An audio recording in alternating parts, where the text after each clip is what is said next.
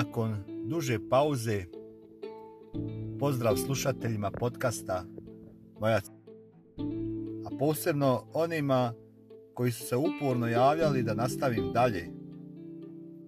A pravi razlog duge pauze je korizma, mada je ona već davno prošla. Jer u njenom trajanju sam između ostalog se odrekao smartfona, mobitela. I toplo svima preporučam i da ne čekaju iduću godinu i ne mora biti korizma.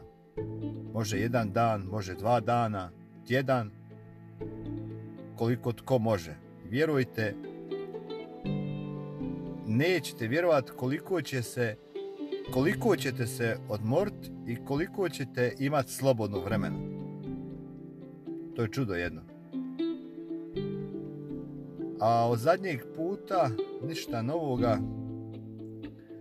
Korona je i dalje na vrhu svih lista.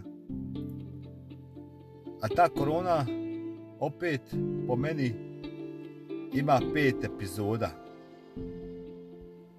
Ova prva s maskama je već pri kraju, skoro završena, za mene posebna.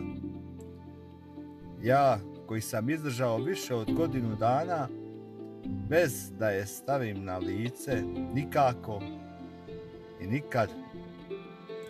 Mnogi u to ne vjeruju i kažu nemoguće, a ja znam da je moguće i znam kako je teško bilo i zato znam kako će teško biti nama koji se ne budemo htjeli vakcinisati.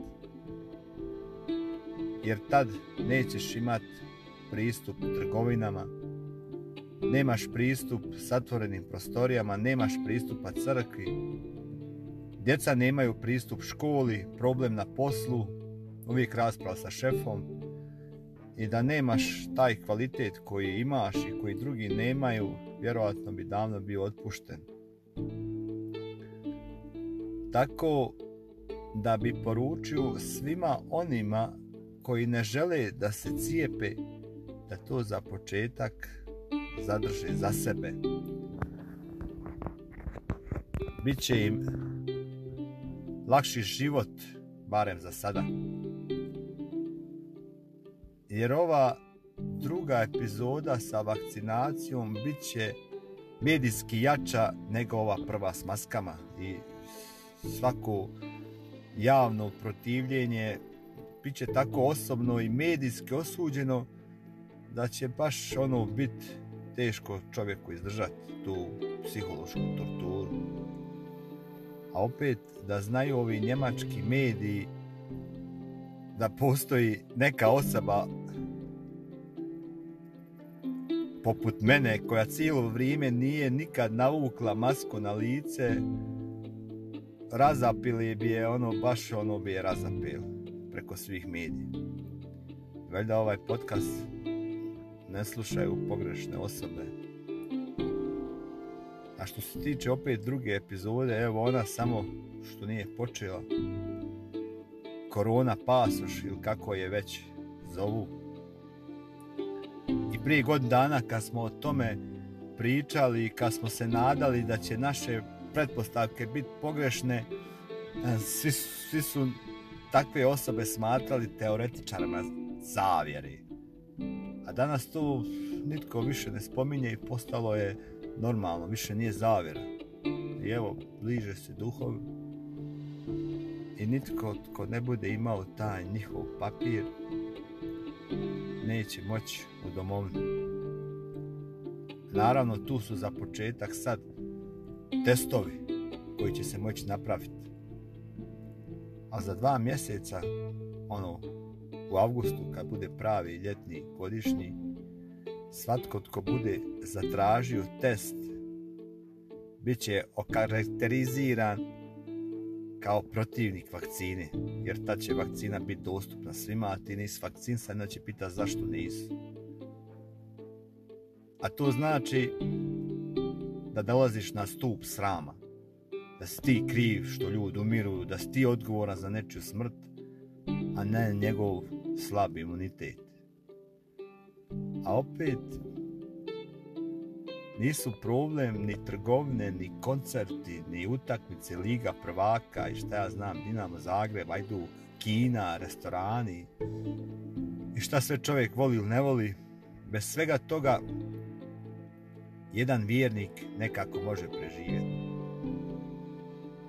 Ali kako će bez svete mise ako njemačka crkva ostane pod uticajem politike i kaže svatko tko ne bude vakcinsan neće imati pristupa misi i svetoj pričesti. To trenutno tako izgleda sa maskom. Moje srce već tri mjeseca pati jer nema načina da dođe do te svet, do te naše lijepe svete hostije bez maske. Eto, druga, vakc- druga epizoda je počela, tu mislim na vakcinaciju, već se spominje da će biti potrebna i treća vakcina, pa onda četvrta, peta, šesta i šta ja znam, sve do onog trenutka kad će tijelo htjeti prihvati čip bez poremeća. Kad to nekome spomeneš, kažu opet teorija zavere. A onda iste te vratim godinu, godinu dana unazad pa kažem je li ova vakcina teorija zavere. Kad sam im rekao da će ljudi, da će nas ljude razvajati kao na tamna vremena. Imaju ovi, imaju oni četvrta epizoda će biti ukidanje novca. To je po nekoj mojoj logici stvarni cilj svega. Ali to će ostaviti u nekoj drugoj epizodi. I zadržao bi se ovaj puta na našoj njemačkoj katoličkoj crkvi. Jer što oni kažu, ta pravila važe i za sve naše hrvatske katoličke misije u Njemačkoj.